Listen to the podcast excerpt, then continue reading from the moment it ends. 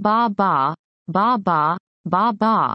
The cries of a young shepherd's sheep echoed across the usually tranquil mountain range.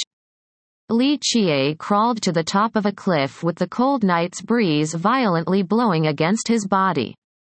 His body was currently drenched in perspiration. At 13 years of age, a little boy like Li Qiye was using all of his might to climb this mountain range. This scene in the night sky would give a macabre sensation to just about anyone. Although the night was quiet, Li Qiye's mind was being tormented by a flame of uncertainty. Coming from a poor family, his parents were both peasants. At the age of seven, he began his life as a shepherd. His family name was Li. His name was Li Qiye because he cried for seven days and seven nights after birth. 1. Today, he had completed his daily tasks. However, during the approach of dawn, he noticed that he was missing his leading sheep. While filled with worry, he rushed back to the mountain range to search for it.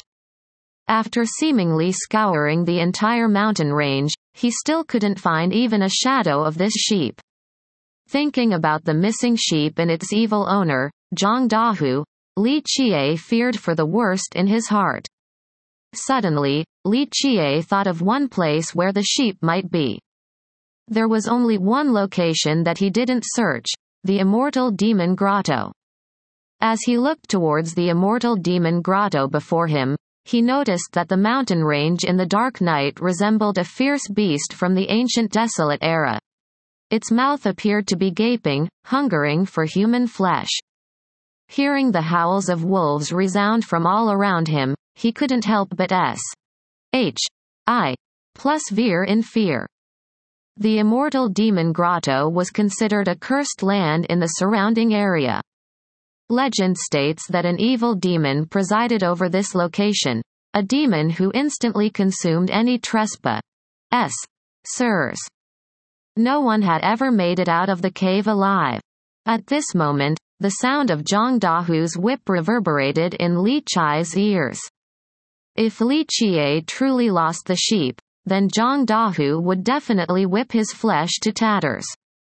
Having reached this point, Li Qiye gritted his teeth and approached the cave. His body disappeared in the night.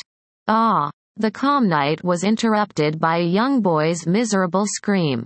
Li Qiye's frightened voice rang once again, You, you, what do you want? Ah! Suddenly, the screams came to an end. An unknown amount of time later at the depths of the immortal demon grotto, the silence was broken by a